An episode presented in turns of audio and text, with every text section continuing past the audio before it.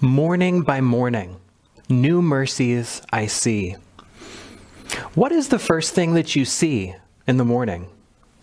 Maybe it's the ceiling above your bed or a light fixture, right? Maybe it's the disheveled hair of your spouse laying next to you.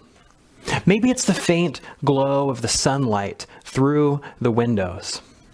Or maybe you don't see much of anything at all because when you first wake up, everything is still just a big sleepy blur. Regardless of what it is that you see, for most of us, sight is one of the last senses to finally engage after we wake up and are conscious, right? Many, many are probably first woken up by sound, you know, the sound of an alarm or birds singing. And it's only after that persistent alarm that you finally open your eyes to see the day. Or others might wake to feeling. You know, maybe it's the warm softness of your bed that you do not want to get out of, or maybe it's this weird crick in your neck because you slept funny last night. And some might be uh, awakened first to scent. I have a very specific memory as a kid of waking up to the smell of blueberry muffins wafting up to my room, only to a few seconds later hear my dad knocking on the door to announce that breakfast was ready. And so, whether it's the sound of your alarm, the feeling of your bed, or the smell of breakfast, for most of us, it's only after these things that we finally open our eyes and see the day that is before us. You see, I think that many of us would probably consider sight to be one of the primary ways that we engage the world. Constantly reading words and watching videos and seeing images. But sight is actually one of the very last senses that we utilize as we wake, and it is the very last sense to be developed as a baby. If you remember the very beginning of this whole series that we've been doing on senses, we began with touch. And I said that it's because touch is the very first sense to be developed in the womb. And the rest of the series has followed more or less in order. After touch, the connected senses of taste and smell develop as the baby is able to taste what the mother eats, which might explain some of those strange cravings that can occur during pregnancy. And then hearing develops, and a baby can actually hear sounds and music from within the womb and has already learned their mother's voice by the time of birth. And then the last sense to begin to develop is sight. And it even continues developing after the baby is born. For the first few months of a newborn's life, the whole world is just blurry. It's only after a few months that a baby can start to see and, and track moving objects, that be able to look around and see things from a distance. So even though sight may be the sense we use the most, it's actually the one that develops last. And I think this is true in our spiritual lives as well. You see, we can hear the word preached, or we can feel the waters of baptism. We can taste the bread and cup of communion. But seeing the activity of God around us actually takes a bit of spiritual growth and discernment. So, morning by morning, new mercies I see is actually a pretty advanced spiritual skill. And even someone who has grown into the discerning activity of God, they won't actually see God with their eyes until that day when faith becomes sight. As Paul says in 1 Corinthians 13, we see now in a mirror dimly, but then we will see face to face. So, sight is a really difficult sense to talk about in the realm of faith. After all, we're told to walk by faith and not by sight. But nonetheless, it is vitally important. And though it comes late in physical development and spiritual development, sight appears early in the Bible. In fact, it is the very first nickname that God gets in the Bible. You know, God gets several nicknames throughout Scripture. One that occurs regularly is El Shaddai, usually translated God Almighty. Elsewhere, God is referred to as the God of Abraham and Isaac and Jacob. Or in Isaiah, he often refers to God as the Holy One of Israel. But the very first nickname that anyone ever gives to God is in Genesis 16. Hagar is the servant in the household of Abraham and Sarah. But she has been violated by Abraham and abused by Sarah, so she runs away into the wilderness. And while she's in the wilderness, the angel of the Lord comes to her and finds her, encourages her, and gives her a promise of blessing. And after this encounter, in Genesis 16, verse 13, it says, So she named the Lord who spoke to her, You are El Roi, which means God sees. For she said, Have I really seen God and remained alive after seeing him? So, the first person in all of Scripture to give God a name is not Abraham, Isaac, or Jacob. It's not Moses or David. It's Hagar, an Egyptian servant girl.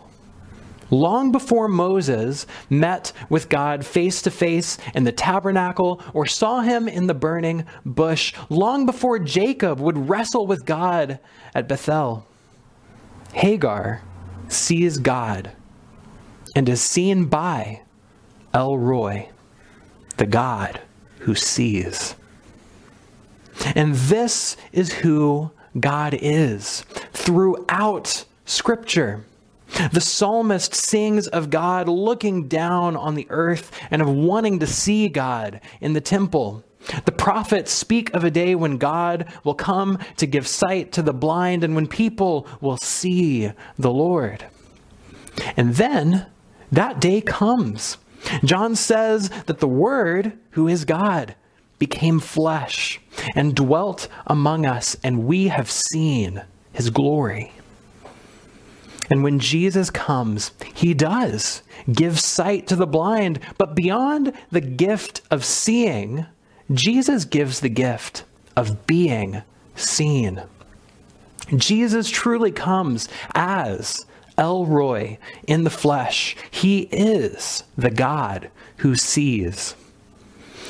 And so I want to look at one of these stories of seeing today. So open up your Bible to Luke chapter 19. Luke chapter 19 is where we're going to go. Now, at this point in Luke's story, Jesus is nearing the end of his journey toward Jerusalem. But before he gets to Jerusalem, he has to pass through Jericho, a well known city in the ancient world uh, that the Israelites had to get through on their way into the promised land, if you remember that. And Matthew, Mark, and Luke all tell the same story about Jesus' time in Jericho. In Matthew 20, Mark 10, and Luke 18, all of these tell the story of a blind man calling out to Jesus and Jesus giving him sight. And then Jesus says, Your faith has made you well. And so this truly is a story of faith becoming sight. And we see it in Matthew and Mark and Luke. But Luke adds a second story here in Jericho. And if that first story is one of faith becoming sight, then this second story is a story of sight becoming faith. And this is the story that we're going to read in Luke chapter 19, beginning in verse 1. Hear the word of the Lord. Jesus entered Jericho and was passing through it. And a man was there named Zacchaeus. He was a chief tax collector and was rich. He was trying to see who Jesus was, but on account of the crowd, he could not because he was short in stature. So he ran ahead and climbed a sycamore tree to see him because he was going to pass that way. And when Jesus came to the place, he looked up and said to him, Zacchaeus, hurry and come down, for I must stay at your house today. So he hurried down and was happy to welcome him. All who saw it began to grumble and said, He has gone to be the guest of one who is a sinner. Zacchaeus stood there and said to the Lord, Look, half of my possessions, Lord, I will give to the poor. And if I have defrauded anyone of anything, I will pay back four times as much. And then Jesus said to him, Today, salvation has come to this house, for he too is a son of Abraham. For the Son of Man came to seek out and save the lost. This is the word of God for the people of God. Let's pray. Oh Lord, we thank you for the gift of sight.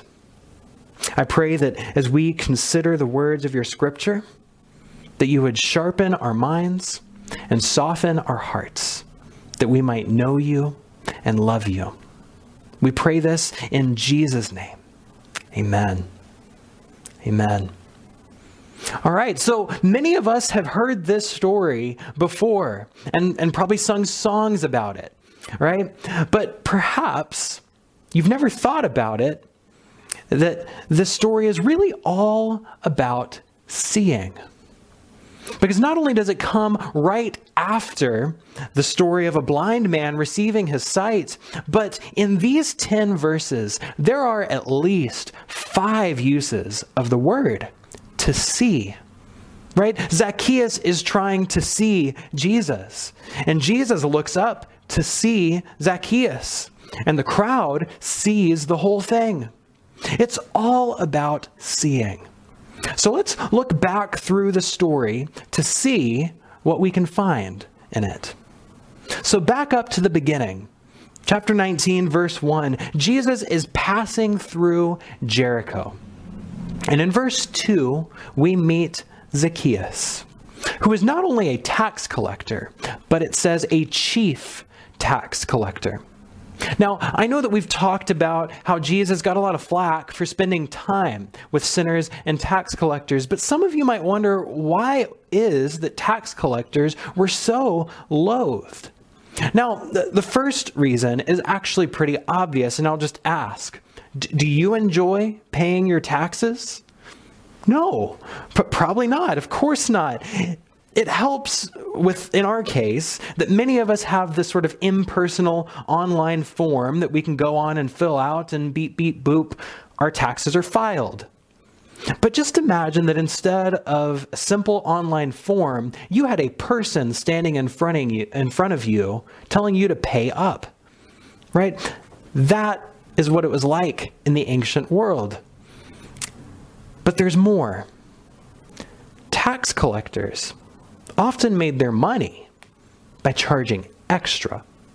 Right? A fair tax collector would make modest wages and probably have a similar standard of living as others in his community. But what does it say about Zacchaeus? He's rich, right? So a tax collector is not only someone who is telling you to pay up, but they're also likely ripping you off in the process. It's easy to see why they would be hated. But there's even more. You see, going all the way back to Abraham, the people believed that God had given this land to them. And so any imposition of foreign rule was a reminder that even though they lived here, the land didn't fully belong to them. And so they resented the Romans and the tax collectors. And these tax collectors were typically a Jewish person who had more or less sold out to work for the Romans. So the people didn't only see the tax collectors as an employee of Rome, which would be bad enough, but they're also seen as a traitor to Israel, which is all the worse. So, this is why tax collectors are so hated. They are self serving thieves and traitors to God's people. But very quickly in the story, we see that Zacchaeus isn't your typical tax collector. In verse 3, we learn, yes, that he's short, and, and that's part of the story. But more importantly, we learn that he was trying to see Jesus. You see, the text doesn't say exactly, but it seems pretty clear that Zacchaeus is not satisfied with his life, and he is looking for something different, something more. And Jesus has entered the town, and Zacchaeus wants to see him. Now, Zacchaeus is rich, right? And as a chief tax collector, he has some measure of influence in the town. And normally, rich and powerful people will simply send for those who they want to see and wait for them to come to their home. But what does Zacchaeus do? In verse 4, he climbs up a tree in order to get a glimpse of Jesus. So it seems like Zacchaeus is not only dissatisfied with his current life, but he is actually looking for a change. But even more, he is desperate. He is desperate for a change. So much so that he scurries up a tree as Jesus passes by. Now, I want to pause here for just a moment because I think we can actually learn a lot from Zacchaeus. We're actually quite a lot like him. By the world's standards, we are generally pretty powerful and pretty wealthy. And even in the midst of a global pandemic, most of us have remained fairly comfortable. But I wonder if we look under the surface of, of our exterior comfort, I wonder if we'll find any of that discontentment like what Zacchaeus had. I wonder how much there might be longing within us for more. And if that's there, if that's down there in us, I want to ask you how desperate are you? How desperate are you to see Jesus? Now, this is where all spiritual growth begins. It all begins with desire. So, how deep is your desire for Jesus? Zacchaeus was desperate enough to leave his tax booth, lose all dignity, and climb up a tree. How might you consider interrupting your comfortable routine to seek after Jesus? What might that look like in your life? Now, others of you might feel differently. Some of you might feel like you're climbing up all kinds of trees all the time. You know, you have a Bible reading plan, a daily devotional, you always go to church, or in these days, the Zoom meeting or video service. You check up on people, you pray. I mean, the list goes on. You are climbing, climbing, climbing, and you feel exhausted. And if that's you, I want you to take a close look at the next part of the story. Because the best part is not that Zacchaeus climbed up a tree to see Jesus. The best part comes in verse 5. When Jesus came to the place, he looked up and said to him, Zacchaeus, hurry, come down, for I must stay at your house today. You see, it is a good thing to see Jesus, but it is a better thing to know that Jesus sees you. It is good to desperately pursue him, but it is a better thing to know that he is in desperate pursuit of you. After all, isn't that the point that he makes in verse 10? The Son of Man came to seek and save the lost. So I want you to hear this. No matter who you are or what your background is, Jesus sees you. Whether you are deeply spiritual or just on the edge of believing, whether your life is rich and comfortable or desperately miserable, Jesus sees you. And he doesn't see you because of the effort you're putting into climbing up trees. He sees you because he loves you. And it is his mission to seek you and find you. I love that when Jesus looks up to Zacchaeus, he calls him by name. He doesn't say, Hey, you there up in the tree. You know, it sure is good thing that you got my attention because I, I really needed a place to stay tonight. Rather, he says, Zacchaeus, come down from there. I am on my way to your house. See, Jesus didn't see Zacchaeus because of all of his efforts. When he called to him, he already knew him. And the same is true of you. Jesus sees you and he knows you by name.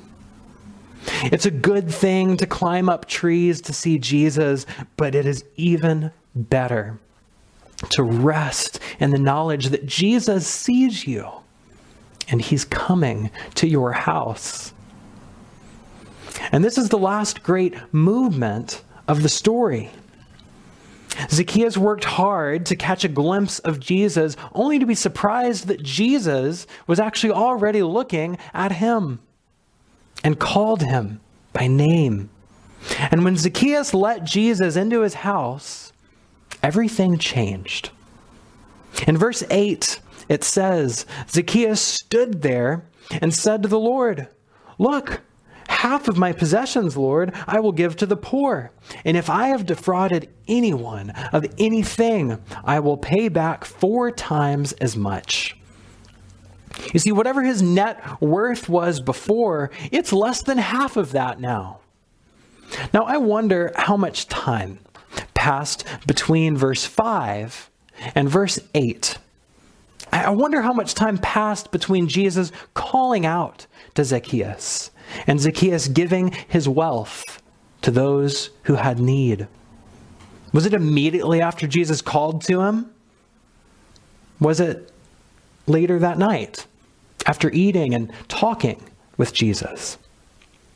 I wonder how long did Jesus stay with Zacchaeus? Maybe it was days or weeks later. And Zacchaeus had spent time following and watching and learning from Jesus, only to then finally say, I'm going to give all of these things away and make things right. Whatever the time frame was, after Zacchaeus let Jesus into his home, everything changed. And in verse 9, Jesus proclaims, Today salvation has come to this house. Now, isn't that funny? What is it that came to Zacchaeus' house? Or perhaps more accurately, who is it that came to Zacchaeus' house. It's Jesus. Jesus is the salvation that came to Zacchaeus' house. Z- Jesus is the one that transformed Zacchaeus. You see, Zacchaeus started off trying to see Jesus only to discover that Jesus was already looking at him. And once he rested in that knowledge, he was finally free to see others. Really see others. Not just for the money that they owed, but for the people they were and for the needs that they had. And once Zacchaeus was restored to Jesus and restored to others, he would find that he himself had been restored. He had finally discovered that desperate desire within him and fulfilled it. And Jesus proclaims salvation has come to this house. So, this is Zacchaeus' story from seeing Jesus to being seen by Jesus to seeing others because of Jesus. As we come to a close, I want to ask you where are you in the midst of this story? Where are you on that journey from seeing Jesus to being seen by Jesus to seeing others because of Jesus? So I want to ask you some questions to reflect. Do you believe that Jesus sees you and knows your name? Do you believe that he has come to seek you and save you? Do you believe that you need saving? Do you have that desperate desire to know Jesus more? What are some of the ways that you can try seeking him? What kinds of, of trees are there beckoning your exploration? What spiritual disciplines or practices might you try out in order to get a better glimpse of Jesus. And finally, who are the people that Jesus is calling you to see? Who are the people that, that you can serve? Who are the ones that you need to make things right with? How does seeing Jesus and being seen by Jesus help you to see others more clearly?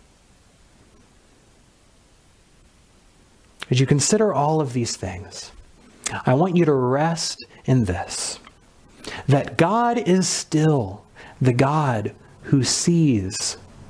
And though we now see him as in a mirror dimly, there is coming a day when we will see him face to face. And that day will be beautiful. But until then, may it be with us as it was with Zacchaeus. Today, salvation has come to this house. Amen.